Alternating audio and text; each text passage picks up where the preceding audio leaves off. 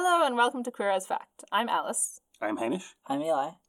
We're a twice monthly queer history podcast coming out on the 1st and 15th of each month. Every episode, one of us will talk about a person, a place, or a topic from queer history. This week, we're talking about 19th century artist Rosa Bonheur.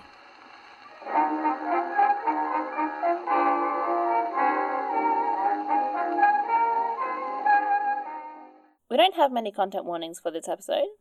We do talk a bit about the Franco Prussian War, including some of the deaths involved in that, but otherwise, that's pretty much all. So if that's something you don't want to hear, you can check out any of our other episodes. We have content warnings at the start of all of them.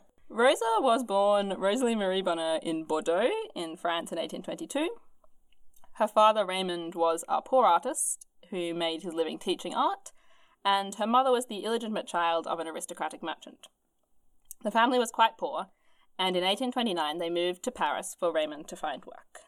So in 1832, Raymond joined a religious and social reform movement which was called the Saint Simonians.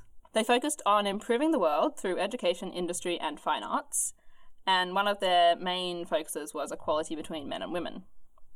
So Raymond's beliefs as part of this movement influenced Rosa throughout her life, and she said later, To his doctrines I owe my great and glorious ambition for the sex to which I proudly belong, whose independence I'll defend till my dying day. Well, that that's very progressive. That's really good. Yeah, she comes from a very progressive family. I love it when women have like permissive fathers in history because then they can do stuff. Yeah, yeah. I mean, her father's not like ideal, but Okay, well, Yeah.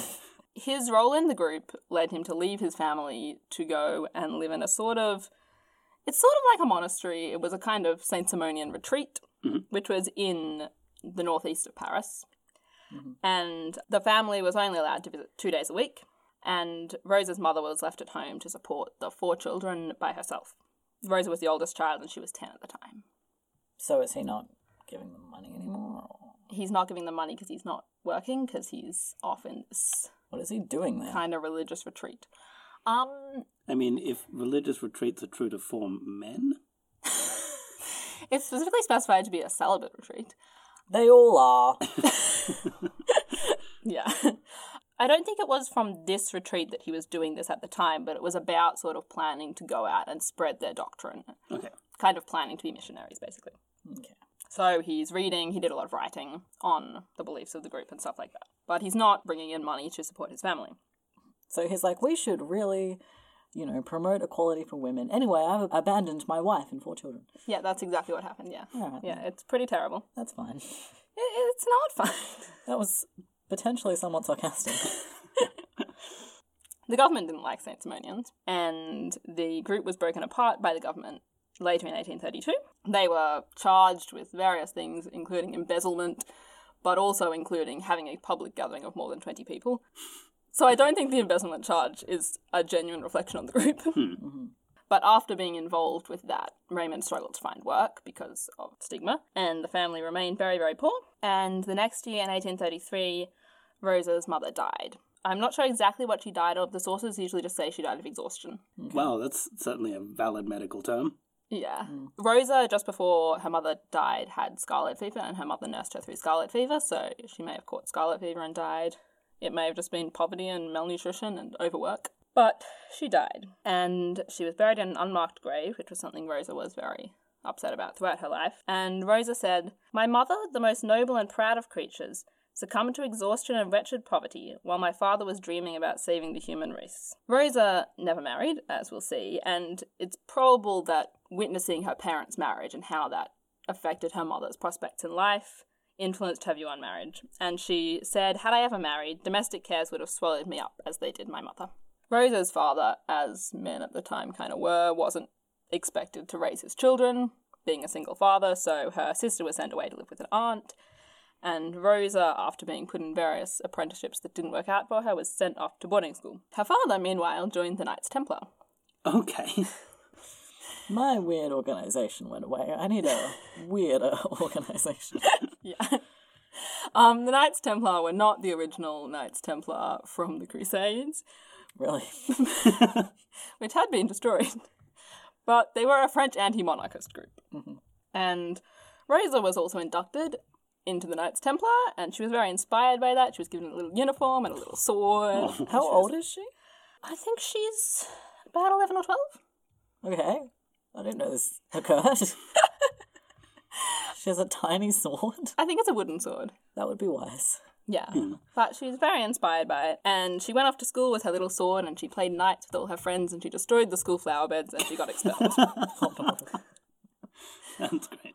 Yeah. so, having been expelled from school, Rosa had always actually wanted to study art. And so her father, once she'd finally been expelled from school, allowed her to study art. So she was kind of quite happy about this development. Hmm. Her father was her art teacher. She loved most of all painting animals. And she says of her love of animals, You just cannot imagine how much I loved feeling some fine cow lick my head while she was being milked. Most of her paintings are of animals. She would often have a lot of animals in her studio. There was a little stall in the corner of the family studio where they kept them so she could paint them. And her art had very wide popular appeal. One early buyer, who was a linen merchant that they bought clothes from, said, I don't understand much about art, but I know a good sheep when I see one.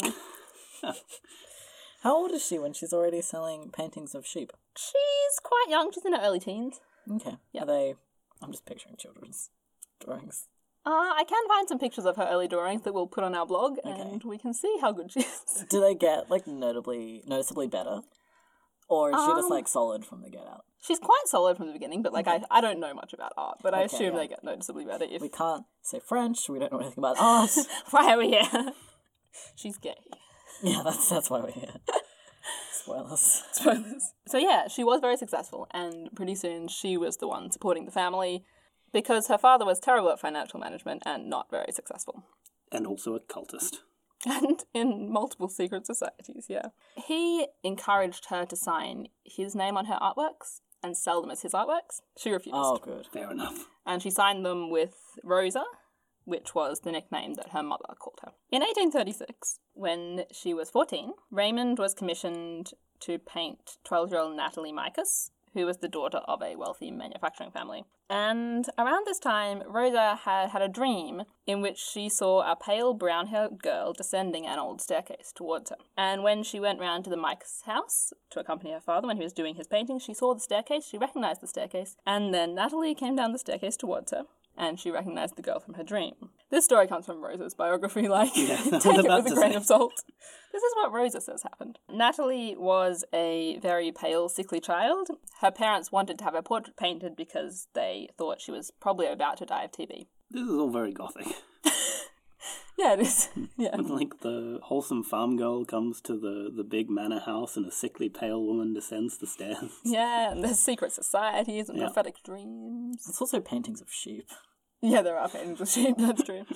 So the Bonheur and Micas families became very close. Natalie and Rosa became friends.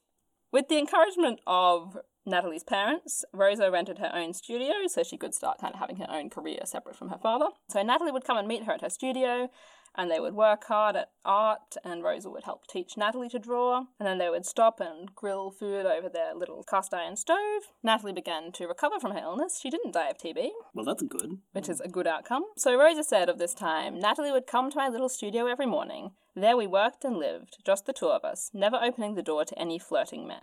Was that a problem? Were they like door to door Mormons? Or...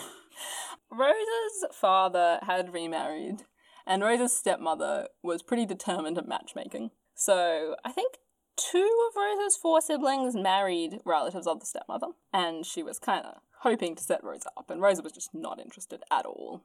How old is she now? So this is from when she's in her early teens till when she's about 26. Okay. Is Natalie like the same age? Natalie's about a year younger, I think. Okay. Two years younger, maybe? Yeah, they're about the same age.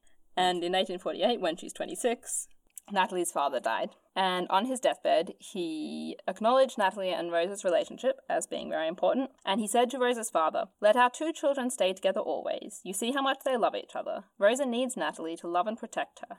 Before he died, he blessed Natalie and Rosa, and he said, Never leave each other's side, my dear children, and may God keep you. And Rosa says, Natalie and I were always together after that. The next year, Rosa's father died. The next year, in 1849, when Rosa is 27, mm-hmm. Rosa's father died. So once he died, Rosa left her family, so that's her stepmother and her three younger siblings, to move in with Natalie and Natalie's mother. And Rosa's stepmother was quite angry about this. But Rosa said, Wasn't I entitled to follow my heart and go live with my friends? Had I married, would I have stayed with her?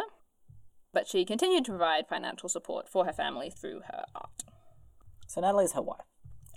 Yeah, Natalie is conceptually her wife at this point. Natalie, despite having recovered from her supposedly deadly TB, was still quite sick, and she's quite sick throughout her life. And so in 1853, Natalie's mother paid for Rosa and Natalie to take a holiday to the Pyrenees together, and then also to Brussels. They really enjoyed the Pyrenees, but they didn't enjoy Brussels, and Rosa writes that there was no bread, only potatoes, and that's her greatest complaint about her visit to Brussels. Suck at Brussels. Yeah, sorry, Brussels. She was also really upset that they drank water with their meals, not beer or wine. She couldn't cope with that. That is kind of a weird thing at that time. Mm, yeah, I don't know why that was in that area. I would have assumed they would have drunk beer, but. But the interesting thing about these holidays is that both Natalie and Rose are dressed in trousers and rode their horses astride rather than side saddle during their travels. Side saddle is just honestly such a Yeah, side dumb saddle- concept. Yeah, I can't envision how side saddle is a secure way to sit on a horse. I've been in a side saddle and it's bad. Did you fall off the horse? No, but I didn't feel stable like at like any point. Yeah. Mm. Yeah, like I've fallen off horses plenty of times astride, and I would not want to do anything sideways. Yeah, and people like gallop side saddle. How? How do you trot side saddle? You can't post side saddle, can you? I don't. I've never been side saddle on a horse. You just have to go straight from like zero to sixty on a horse. no in between. yeah. I, I don't really know, but anyway, they didn't ride side saddle. Anyway, 'cause yes. side saddle is dumb. Yeah. They rode horses sensibly. They rode horses sensibly, but actually, at this time, it was illegal for a woman to wear pants in France. Oh, really? So this was quite a big deal. And they risked fines and possibly even jail time. But Wait, weren't they in Belgium? on their way, Right, right. When they were in the Pyrenees. Okay, yeah. But you could seek a permit to wear trousers for health reasons. Okay. I would very much like to get a copy of this form, I have a copy of this form and I'll post it on our blog. please. Oh good. I mean, I have a copy of Rose's permit that she got. Okay. It's not entirely clear how she managed to get this permit because there were no health reasons why Rosa couldn't ride a horse side saddle. I mean, given the state of health education, she could have just said, I have some sort of hand wavy lady problems, and they'd be like, hmm. I'm too embarrassed to ask what that is, so let's go.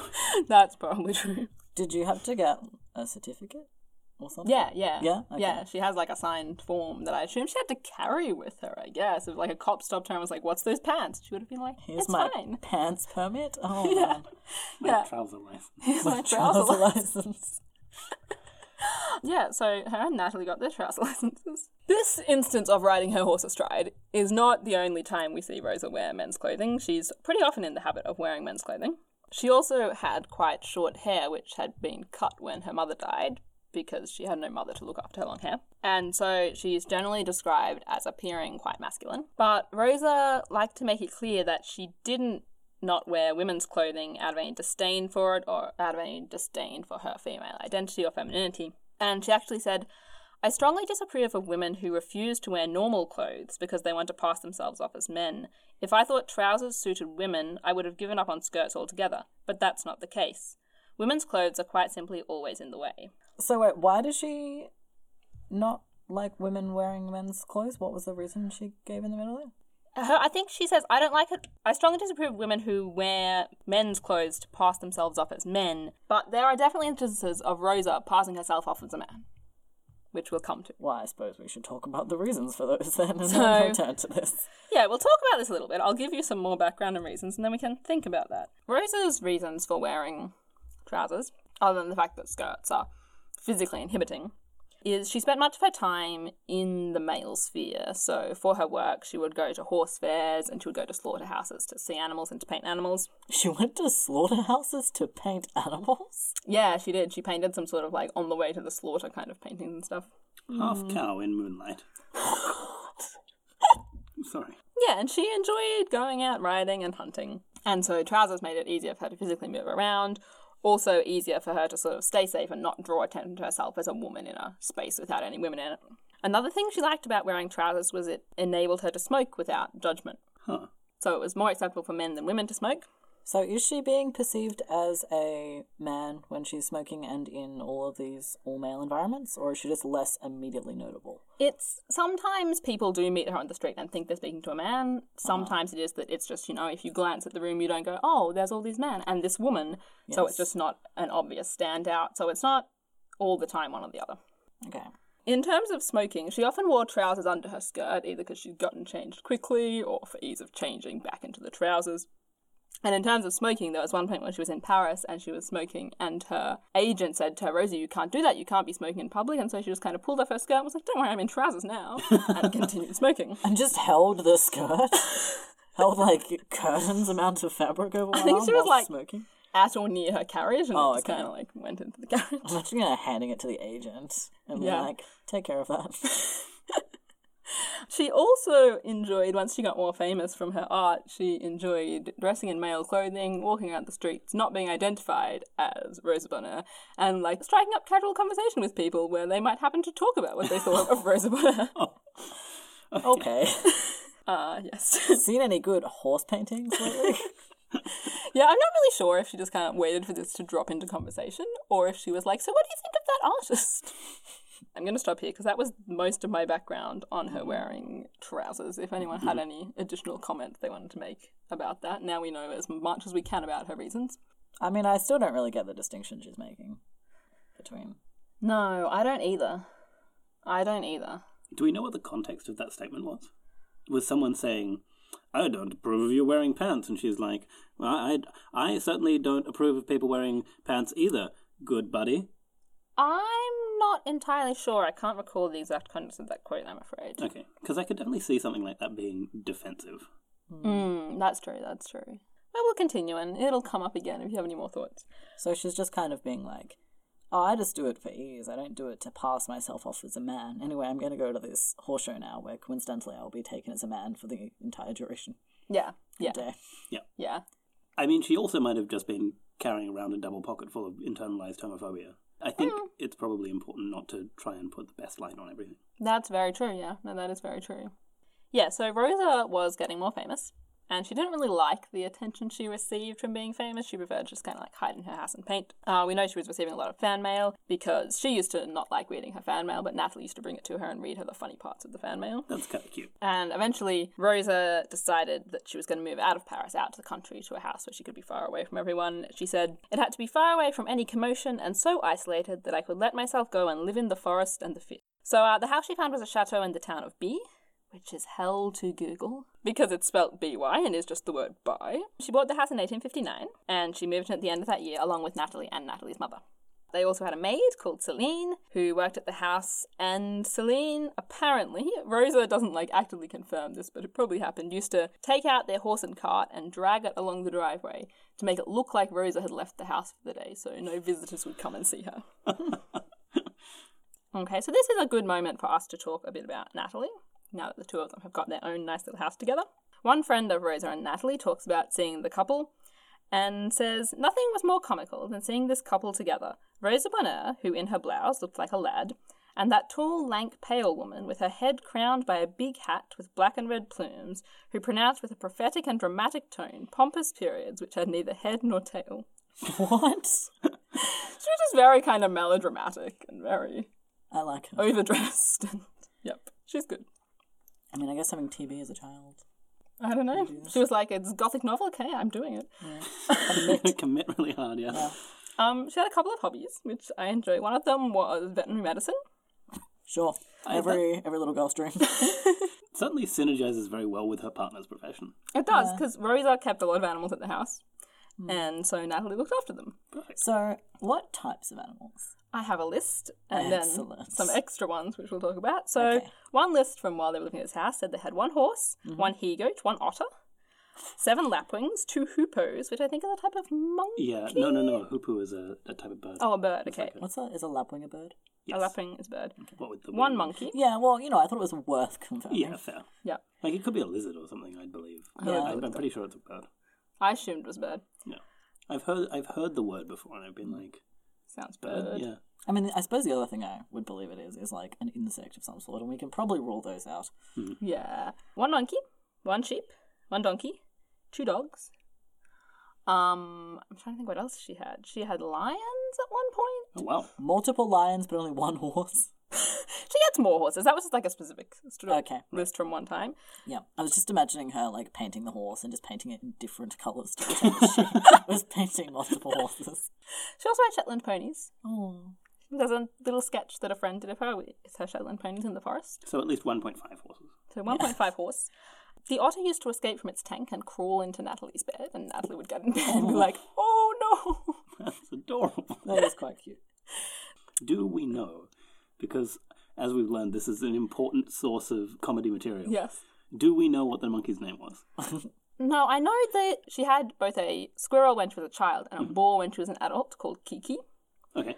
She had a dog called Wasp. trying to think of other ones. Her lions, one was called Nero, one was called Fatma. But no, I don't know the monkey's name. Fair enough. oh, I do have another story about the monkey, and I'm trying to remember if this was from when she was living in this house or early when she was a child, if she had a different monkey. But the monkey, because it was a monkey, it used to try and imitate her and do what she was doing. And so the monkey used to try and paint. And Aw. sometimes when she went out, it would get paint and start painting her canvas for her. Oh my god. yeah. That's fantastic. Excellent. You could sell that for a lot of money these days. You could, Yeah. but at the time you could not. That's unfortunate. Do we need to get a monkey? I think we do need to go. Yeah, we need a new microphone. We have to get a monkey as in between step. Yeah. Natalie's other interest was engineering. Okay. She has such serious hobbies. She does, yeah. She's not a chill person in any way. So she designed a new brake for steam trains. And in the gardens of the chateau, she built a little steam railway so she could test out her new steam train brake. And she used to invite all her friends over to come and ride on her train and test the brake. That is fantastic. And sometimes it wouldn't work, and they would all just kind of fall out of the train. So she started a train and was like, maybe it'll stop, maybe it Yeah. won't. Get on. yeah. And her friends were like, okay. And they did. Seven, slightly muddied in horrible train accident. Yeah, it sounds like it was like a very small train and nobody got hurt. Eventually, she like successfully designed this steam train brake and she patented it. And no one would take it seriously because she was a woman and she wasn't a qualified engineer. Lame. Lame. Yeah, like a year or so later, another man designed essentially the same thing and it went into use. I can see the, like, this person isn't a qualified engineer thing, though. I mean, she could prove it worked with her Yeah. home railway. That's such commitment. Yeah, Just build a little railway in my yard yeah, yeah. where my lions live. yes. Rosa owned the house. Mhm.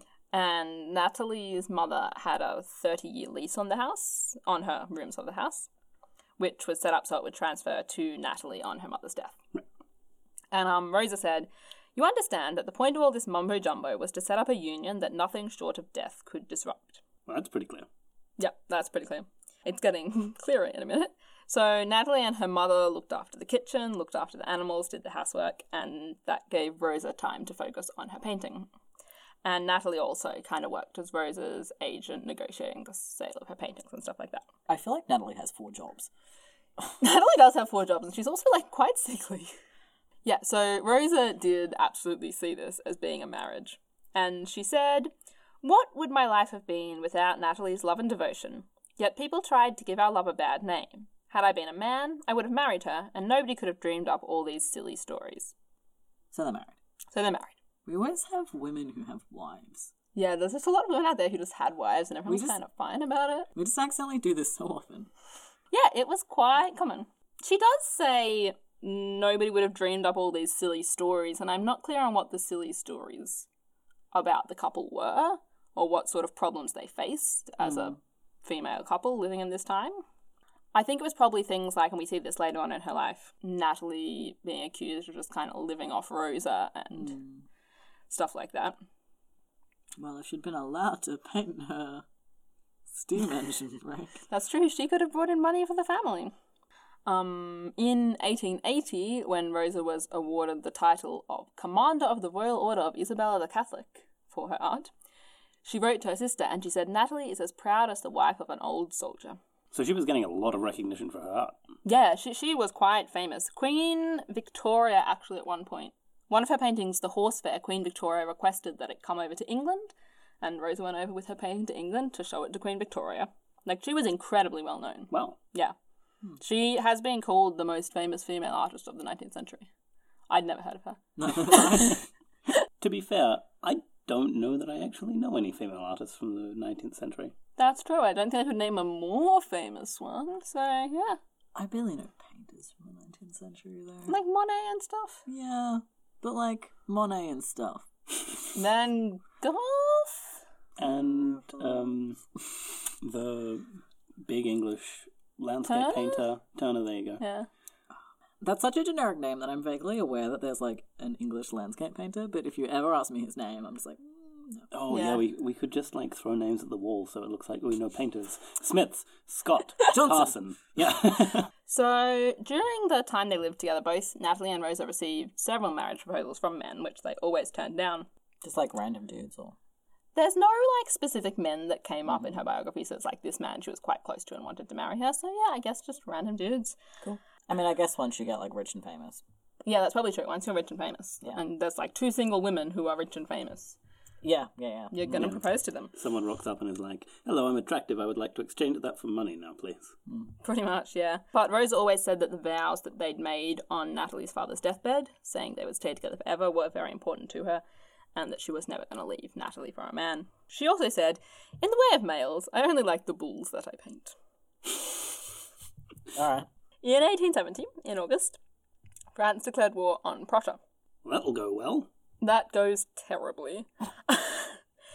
uh, Prussian soldiers were advancing towards Paris. B is in between Prussia and Paris. Prussia invaded France quite successfully.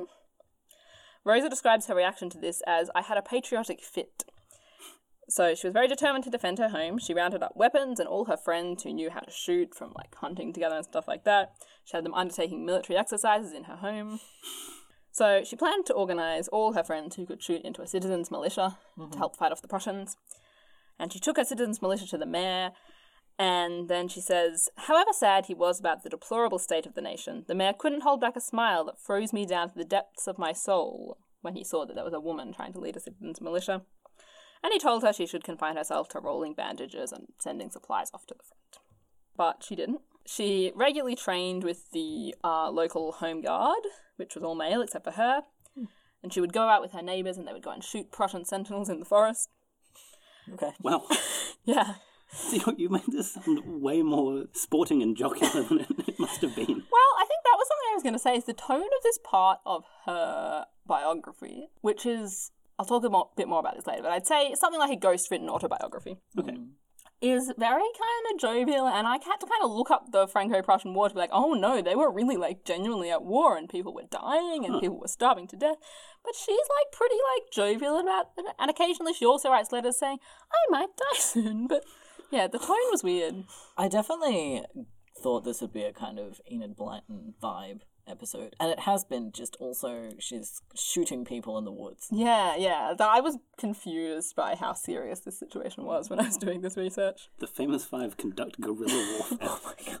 She talked about, and I don't know if she ever did this, wiring her home with explosives, so if the Prussians invaded the town, she could blow it up and they wouldn't get it. Oh wow. I don't know if she ever did. It wasn't clear, but I hope she did. I'm definitely imagining Natalie like 20 years later being like, darling, did I ever diffuse? Yes. yeah, I feel like Natalie was probably in charge of the explosives. Yeah, well, yeah. Oh, I want to read this adventure novel. hmm. I suppose if you're like 25 people picking off lone sentries in the woods, then it, it seems like you don't have much danger coming back at you, and it's kind of like going out for some partridge shooting, boys and girls. And I can see how that would be kind of fun and pastoral, and everyone would get to put their hunting boots on and go and shoot living people with families. Hmm, If she's couching this in like, you know, this deep, deep patriotism as well. So, actually, Rosa was quite safe because the Prince of Prussia, Frederick Charles, was a fan of hers. Wow. And one day during the war, somebody came and delivered her a letter, which was a letter of safe conduct from the Prince of Prussia, saying, you know, yes, we've taken over your country, but we're not going to harm you or your home. Okay. And Rosa was very angry and she tore up the letter and she oh. said, I won't be treated any better than the peasants in my village. I'm not standing for this. But darling, I already started unrigging the explosive. This whole thing is just Natalie putting up and taking down explosives.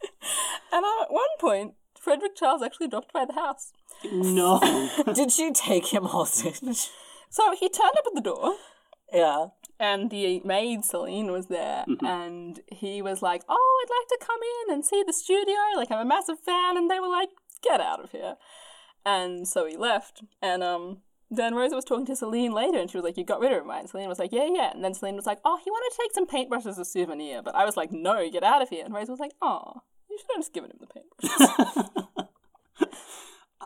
I can't get a read on this at all. Nor can I. Yeah, okay. But yeah, so she did get safe conduct despite tearing up her letter. And so there was one story her servants went into town with the wagon to buy some food for them. And the Prussian soldiers in town tried to requisition their wagon. And the servants knew about this safe conduct and they sort of went, no, no, no, no, that's Rosa Bonheur's wagon. You can't take this wagon. And the Prussian soldiers went, No, we need this wagon. We need to get the wounded out. Like, we need to save people's lives. And the servants were like, Well, you're soldiers and you've taken the wagon now. And the next day they brought it back and they were like, Look, we were sorry, it was an emergency, but now we've saved those people. We brought back your wagon because, like, we respect you and our prince is a fan. Okay. oh man, 19th century, not even once. Yeah, so, like, it's, it's weird. It's weird. I can definitely imagine that for weeks afterwards, every wagon in town was Rosa Bonheur's wagon. Yeah, there's another similar story about her horse. Mm-hmm. Not the same story, but like there's a similar thing where somebody's riding her horse, and then they're like, "Oh no, I'm riding Rosa's horse," and the sentinel's are like, "Sorry, sorry, keep going."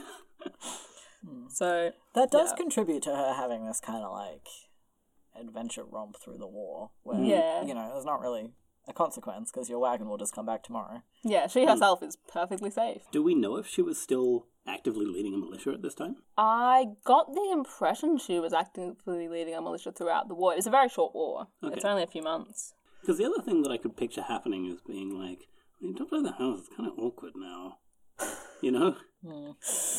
Yeah, yeah. She was very happy when they dropped by the house that her stag, sort of as they walked past, the stag jumped into the pond. It was probably like, frightened by them walking past, but it splashed mud all over their nice uniforms. Oh, she was really happy. So it jumped into the pond. I don't know. And just awkwardly was like, "Oh, I'm here now. I guess I'll pretend it was deliberate." I don't know. The war, which had started in August 1870, ended in January 1871, and armistice was declared, and everything was kind of fine. That's not a true statement about like French politics, but from Rosa's point of view, that's her interaction with international affairs. Done. Four years later, Natalie's mother died, which was very hard on both Natalie and Rosa, but Rosa also says that it brought them together and it strengthened their relationship. They lived together for a further 14 years, but Natalie had always been quite sick, and in 1889, she died at their home in By in Rosa's arms. How old was she? She would have been in her 60s. Okay. So she lived a reasonable life for someone who was supposed to die of TB at 12. Yeah. Rosa was absolutely heartbroken. She stopped painting for several months. Uh, she sold the villa where they had spent their winters down in Nice for a very low sum because she just wanted to get rid of it. She couldn't bear to see that place where they'd spent time together. Even five years later, she said, Since my dear Natalie has gone from me, the world is an object of indifference. So, for many years after Natalie's death, she lived largely in solitude and she took refuge in her painting. The same year that Natalie died, Rosa met for the first time an American woman named Anna Klumpke. Like Rosa, Anna was an artist. She was currently studying in Paris, but she came from San Francisco. In 1889, while Rosa was 63, Anna was just 29. Anna had heard of Rosa, who was very famous while she was growing up. She'd idolized her, she had been one of her inspirations to become an artist. And like many girls in America at that time, Anna had had a Rosa Bonheur doll as a oh child. God. Of the of the person? Of the person, yeah, a doll of Rosa, which was reasonably common for American girls at the time to have. Little weird. Yeah. I mean, are they about to hook up? yeah. A little weird. Hmm. Yeah. A little bit. I don't feel like you at any point successfully conveyed how famous she is, and you just occasionally drop in things like Queen Victoria wanted her painting, and American girls had dolls of her, and we're just like, what the? F-? Yeah, because she spent her life just kind of in this little chateau, kind of in this little town in France, and she often said, you know, I could be much richer if I wanted to, but I'm not really interested in that. So she was quite isolated from the level of fame that she actually had in the world. But she was incredibly famous. Do you have a picture of one of these dolls? Ah, yeah, yeah. It's on the internet. I googled it while I was researching this episode. So we'll have a look and put it on the blog. Or you can Google it now and see how you feel. So um, they became friends. Uh, but Anna went back to America in 1891. Uh, she briefly returned in 1895, and on her meeting with Rosa at that time, she said, We had just stepped out of the train at Moret, which is the station where she's meeting Rosa, when a little old gent came right up and kissed me. I shrank back until I recognised Rosa Bonheur. So Rosa had thought it would be fun to dress as a man to come and meet Anna and not be recognised. Okay. Oh, I see. Okay, cool. Does she have like a fake moustache? I don't know. I don't think she does, but people often think she's a little old man at this point. Yeah. Certainly, um, when everything starts to sort of wrinkle up and all of your gender markers are like pruny. It sounds like someone being like, "This is how humans talk. I am an alien undercover." when all of your gender markers, am I right, fellow humans? So, she visited Rosa briefly in 1895. Uh, Rosa was very happy to see her, came up and kissed her at the train station, and sent Anna away with flowers and paintings. She asked for Anna to give her a portrait of herself to keep while Anna was gone. She also asked Anna to get her some buffalo grass from America because she wanted to make a realistic painting of wild American horses in the prairies. So Anna went back to America. Buffalo grass grows in the absolute middle of nowhere, and she was like, How the hell am I going to get this? But she was very determined. she got sent on a quest by her childhood doll. Oh wow. She did. So she um ended up signing up for this. There was this Christian group that were going across America to the West Coast to go to this kind of Christian conference there, and she signed up for that so she could be on the train going across the middle of America. And she kind of hoped that you know the journey's going to be very boring. They're going to stop on the way to make it interesting. I'll get out and get some grass. But as the train went along, she was like, they're not stopping on the way. They're trying to get this done as soon as possible. and she had to go up to the driver and be like, look, this is the story. I just really need some of that grass. And they were like, ah. And she was like, it's for Rosa Bonheur. And they were like, fine.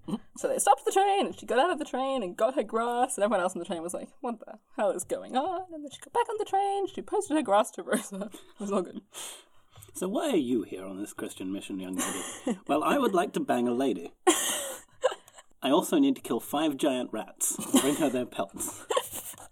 Anyway, she's got the grass, mm-hmm. so she sends it back to Rosa, and they have a correspondence going on. Anna is a portrait artist, and she really wants to paint Rosa's portrait, but she's too scared to ask.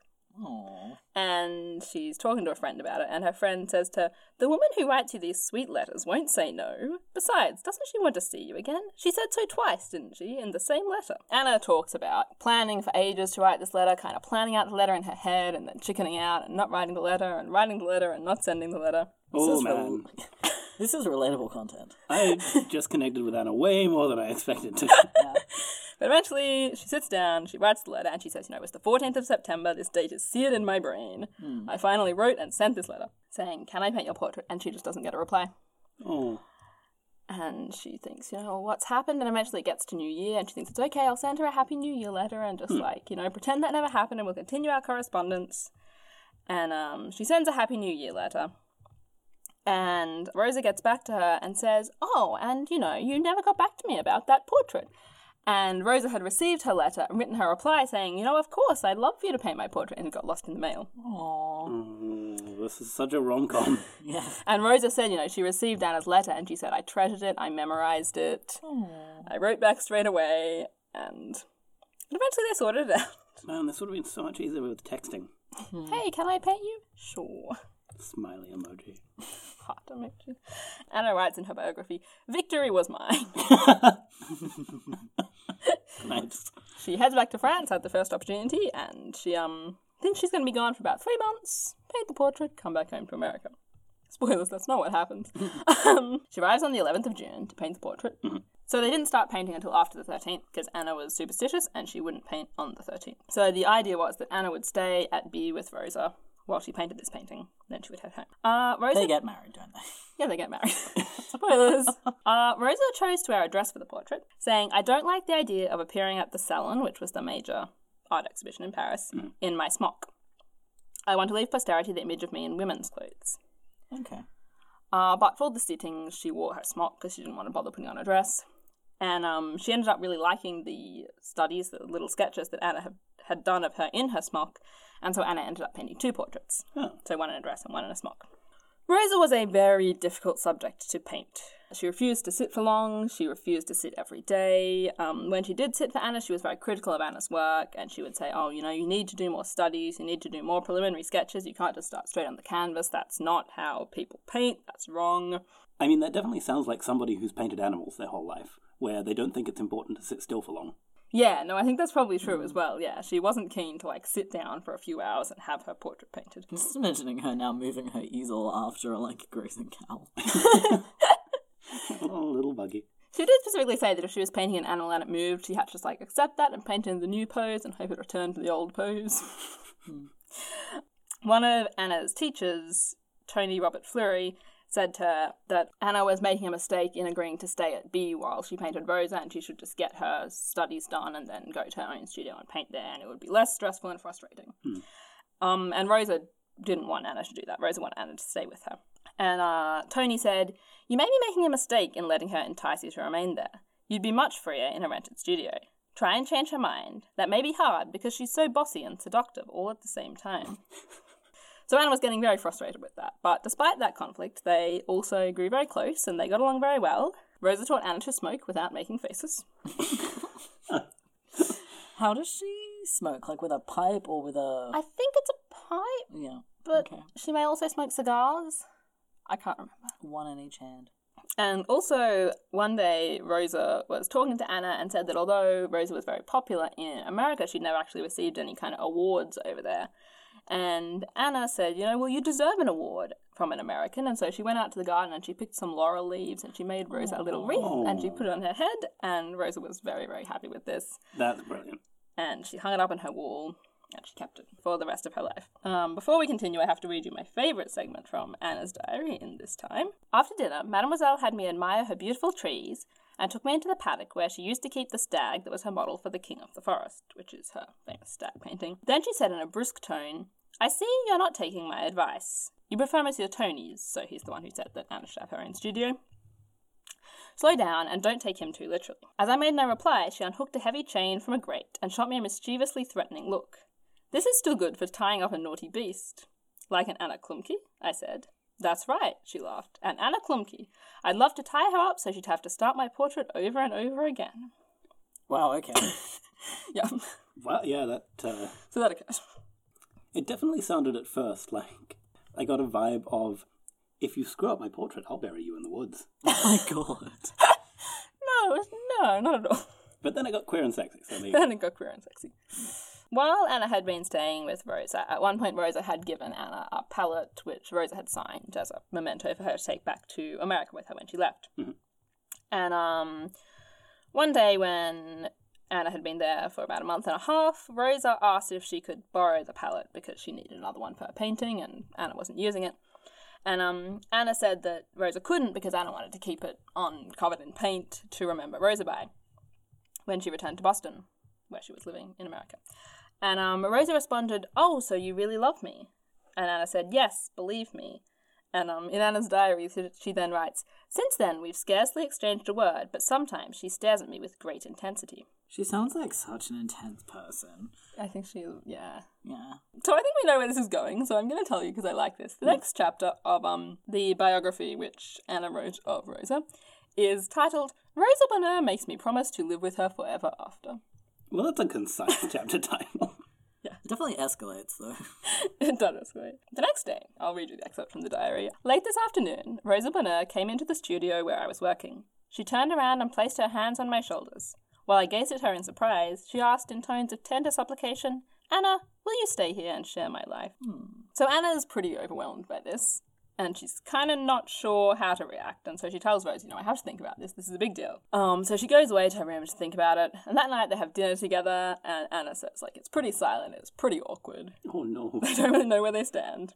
And after dinner, Rosa sits her down and is like, no, we need to talk about this.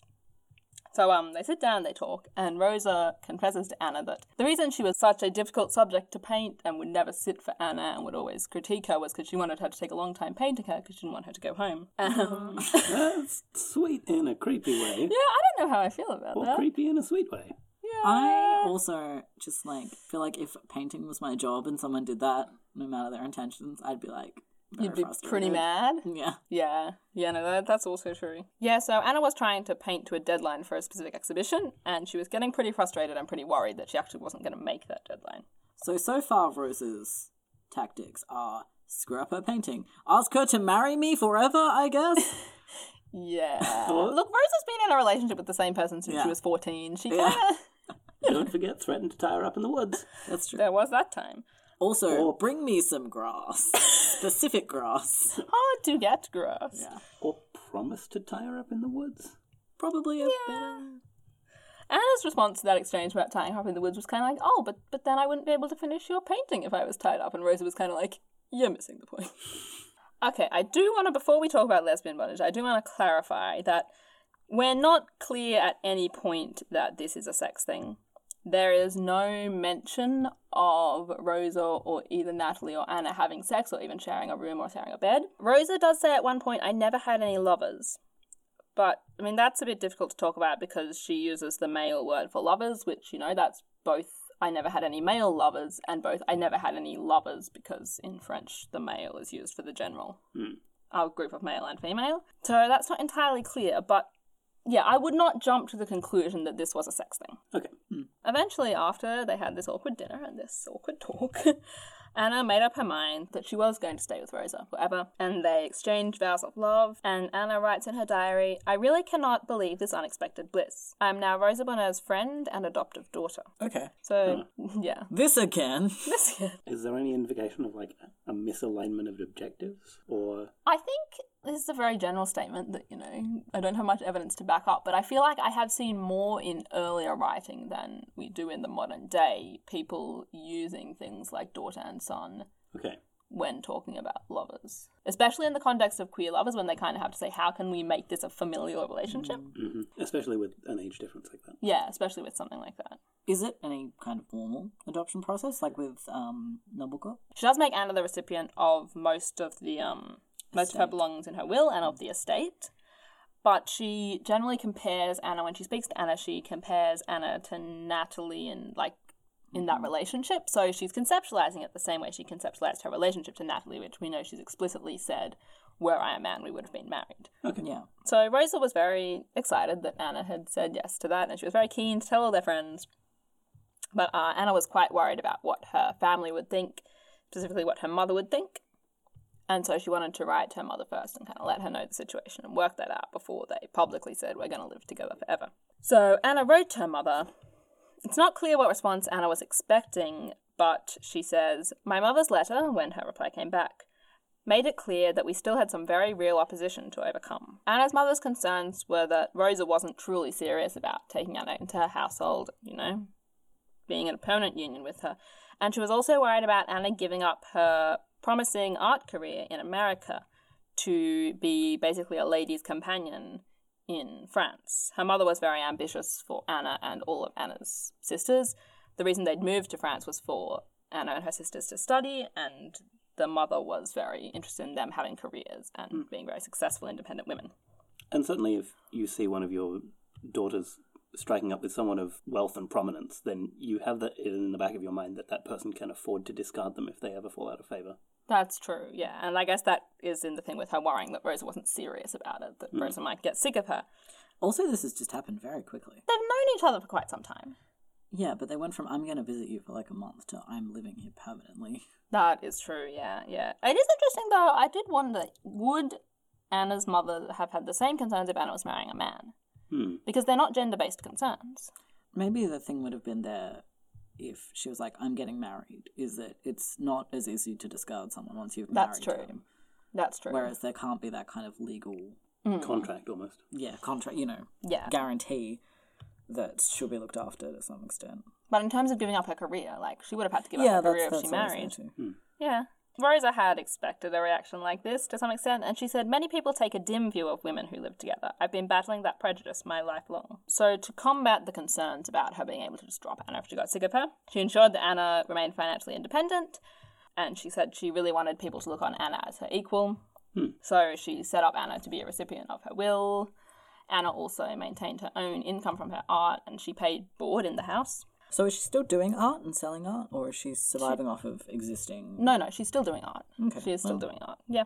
So another concern that Rosa and Anna had, or mainly that Rosa had, I guess, was what they would do if Anna met and fell in love with a man. Hmm. Anna had actually had a man back in Boston who had proposed to her before she came over to France. She hadn't said yes, but she hadn't said no, and she kind of said, "Look, I don't know. I'm going to go to France. We'll talk when I come back." And she didn't come back. So that was the end of that. But Rosa was concerned about this, and she said, Anna, if you ever fall in love with a man and want to marry, you're always free to leave. I only want you to be happy. It sounds like it's going pretty well. Yeah. Like she seemed to make her secure, but also not obligated. Yeah, yeah. No, I think like the, it's pretty well thought out Hmm. in terms of kind of finances and everything like that. Mhm. So um, Anna reassured Rosa that she was never going to marry while they were together. Rosa did describe Anna and her relationship as being a divine marriage of two souls. Okay. Do we have any indication of what Anna recorded on the same topic? All these quotes from Rosa come via Anna. Okay. So the major source on Rosa's life is a biography that was written by Anna. And Rosa was very determined to have this biography, and she asked Anna if she would write it, and they sat down and really talked through it. So although it was written by Anna and it was published and mostly written after Rosa's death, I think we can take it as being very solid, definite fact about Rosa's life. I suppose the influence of the author and the subject there might compromise that to some degree. Yeah, no, that's true. the best sources of information possible. Yeah, the best source of information possible being, you know, someone who had talked very closely with Rosa. She does a sort of section which is mostly Anna's diaries about the time when they lived together. And then she does a section which is kind of Rosa's life before that time, leading up mm. to that time. And she does that in first person from Rosa's point of view. So mm. it's written as an autobiography, but it's written by Anna from her notes talking to Rosa. Which is why I said before it was a ghost written autobiography. So a lot of the quotes I've actually said from Rosa throughout this episode come from that biography. Okay. So Anna's written them down, I'm assuming they're reasonably direct quotes. Hmm. Rosa had actually had her biography, much shorter biographies, written before in her lifetime, but it had always been by men. Some had interviewed her and everything, but they'd always been men, and she had felt that they'd always not given enough importance to Natalie and Natalie's mother and her relationship with them. She could never forget she was talking to a man, so she could never be completely kind of clear and honest about Hmm. her life and her feelings. Mm-hmm. So she thought that Anna, as another woman and as an American who would therefore be probably more progressive in Rosa's eyes than a European, mm-hmm.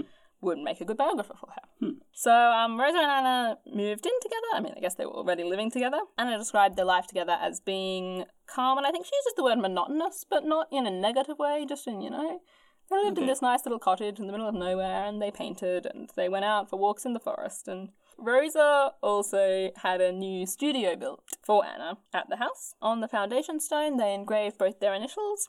Above the window, the architect put a sculpture of two roses tied together with a ribbon, which was supposed to symbolize Rosa and Anna's relationship. They also had a engraving of wild horses above the fireplace because when Anna had first met Rosa, she'd been acting as an interpreter for a man from America who had sent Rosa a wild horse for her to paint. God, sending a wild horse must be a time. Yeah, the reason that he actually came over from America and met Rosa was because he never got like a response from Rosa saying, "Yeah, I got your horse," and he was like, "Ah." what happens when a horse gets lost in the mail? the horse did turn up. Rosa, there was just miscommunication, and Rosa didn't realize it was from him. Okay, so she's just like, I guess there's a horse now. Rosa had said, "I really want to paint some American wild horses." She really liked American wild horses. And several people had just sent her horses, and so she received these three wild horses, and she thought, oh yeah, well, they're all from the one person. It's not like two people sent me horses. So she thanked this one person, but two were from this one guy, and one was from this other guy. And she was like, she never thanked me. Unlabeled wild horse postage conundrum. There is another point actually where um she received a letter from the train station saying, "Oh, there's two baby cats in a basket here for you to pick up from the train station." And she was like, "Cool, yeah, I'll come and get the cats. I guess I wasn't expecting cats." And she went and looked into the basket and was like, "Those sure are lions." so people kind of just send their animals to be. It was the thing that happened. So she just had adult lions on her property. They were caged or behind a fence in some way, but there's definitely photos of So, of her just like lying down on like a picnic rug with her lion with her. And, like, man. she, She used to go just- up and hug them. She was just lying there. She was just lying there. Yeah. Yeah, she just had adult lions and they were kind of fine. They were tame. They were tame. Oh, there was one actually. I've got so many animal stories that I got from this that are going in now. The first lion she painted didn't belong to her. It belonged to a circus owner. It was part of the circus. So she went to see the lion, and he was like, "Do you want to paint my lion?" And she was like, "Ah." And she went to see the lion, and she was quite frightened. And she was like, "Eh." And Natalie was like, "Oh, a lion." And Natalie like went up and played with the lion and everything.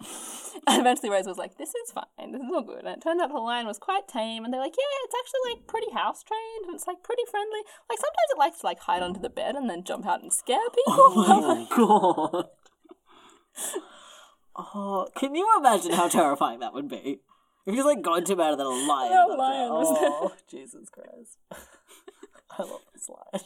she went to England when she went to England for Queen Victoria to see her painting, and she really she went up to Scotland, Hmm. and she really really liked Scottish cattle and Scottish sheep, and because they looked quite kind of wild, and you know like Scottish Yeah. cows look different, They're very shaggy. very shaggy, and so she was really determined to bring some back, and she went to this animal market and she bought all these cows and these sheep, and she took them back, and she was going to get on the ferry, and they were kind of like. What? No?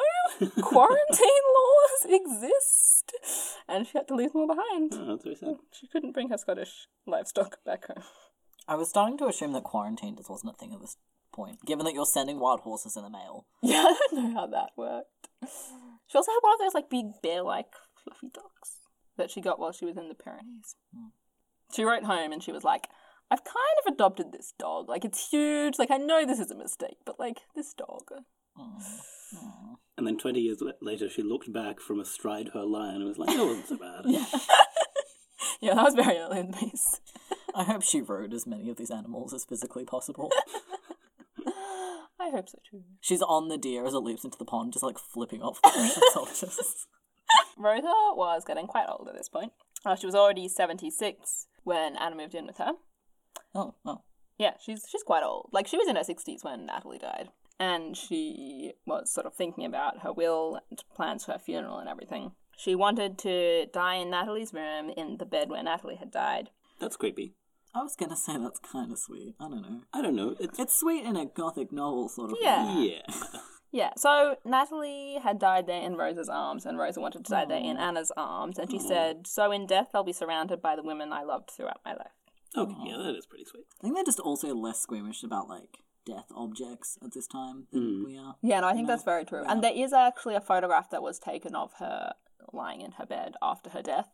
Yeah, see, that's Like to us, that's just not on, but like yeah, that was but fine. at the time. Yeah. That's okay. In her funeral plans, she also wanted to mirror Natalie's funeral. Rosa had received the Legion of Honor during her life, and that meant she was entitled to have a military escort at her funeral, and it was probably going to be a very big affair with eulogies and everything. But Natalie had had none of that, so Rosa refused all of that. And she said, I don't want any of that at my funeral. Because Natalie didn't get it, why should I get it? She planned to be buried in Natalie's family vault, alongside Natalie and her mother. And she also asked Anna if when Anna died, Anna would like to be buried there with them as well. And she wanted the epitaph over the grave, which it does, to read, Love is a divine affection. And she said, Natalie won't be jealous, I know.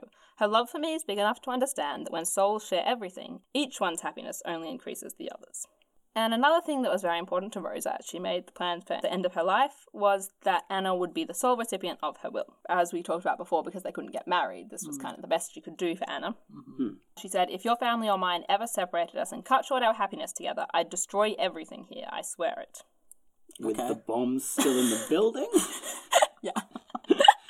After Rosa died, to just jump forward a bit, Rosa's family did try to claim Anna's inheritance, and they accused Anna of hypnotizing Rosa Of course. into giving everything to Anna. Uh, Rosa made all these plans, and she died on the 25th of May in 1899.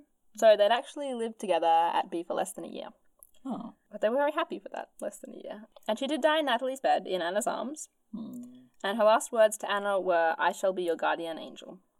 Oh, wow, that's very cute. Just a quick note about her burial. Rather than choosing whether to be buried in a dress or pants, Rosa decided to be buried in her nightgown. Mm. So she didn't have to make that decision. And also wearing the laurel wreath that Anna had made. for her. Oh, that's adorable. Anna lived for another 48 years. She was a very successful artist, a very good portrait painter. In 1922, on what would have been Rosa's 100th birthday, Anna donated the portrait she'd painted of Rosa to the Metropolitan Museum of Art in New York. She died in San Francisco in 1942, and she was buried with Rosa and Natalie hmm. in Natalie's family grave. Where exactly is that? What part of France, I assume? I think it would be in Paris, but I'd hmm. have to check. God damn it, I was in Paris this year. And um, another thing you should have looked up while you were in France this year is that Rosa's house, where she lived with Natalie and then with Anna, is now a museum to her Oh. life, and it's set up as a house museum as it was when she left it. That's good. That sucks. I'm sorry. what happened to her animals after her death? I don't know. There was quite a big section in the biography that Anna wrote that kind of talked about how she dealt with Rosa's estate after her death, which I kind of just didn't look at in that much detail. Fair enough. Like, I, I skimmed it, but it wasn't interesting. It was all about legal battles over whether she hypnotized Rosa or not. Hmm. So, probably I could find out, except that I returned that book to the library the other day. We'll never know. so, we'll never know. I don't know what happened to animals. Yeah. Okay. They just let them all free. Thank you very much for listening. We're Queer as Fact. If you want to find us on social media, we're on Twitter, Facebook, and Tumblr as Queer as Fact. We're also on iTunes. If you listen to us on iTunes, please rate and review us because that really helps us. And if you want to email us directly, you can at queerasfact at gmail.com. We always welcome suggestions on topics for episodes. This episode topic was suggested to us by an anonymous Tumblr user. So if you want to suggest an episode, please get in touch. And if you're listening to us from Australia, please remember to fill out your postal survey for gay marriage and talk to your friends and family and encourage them all to vote yes as well. We'll be back on the 1st of November when Hamish will be talking to us about Shelley's Leg, one of America's most formational gay bars. Thank you for listening, and we'll see you then.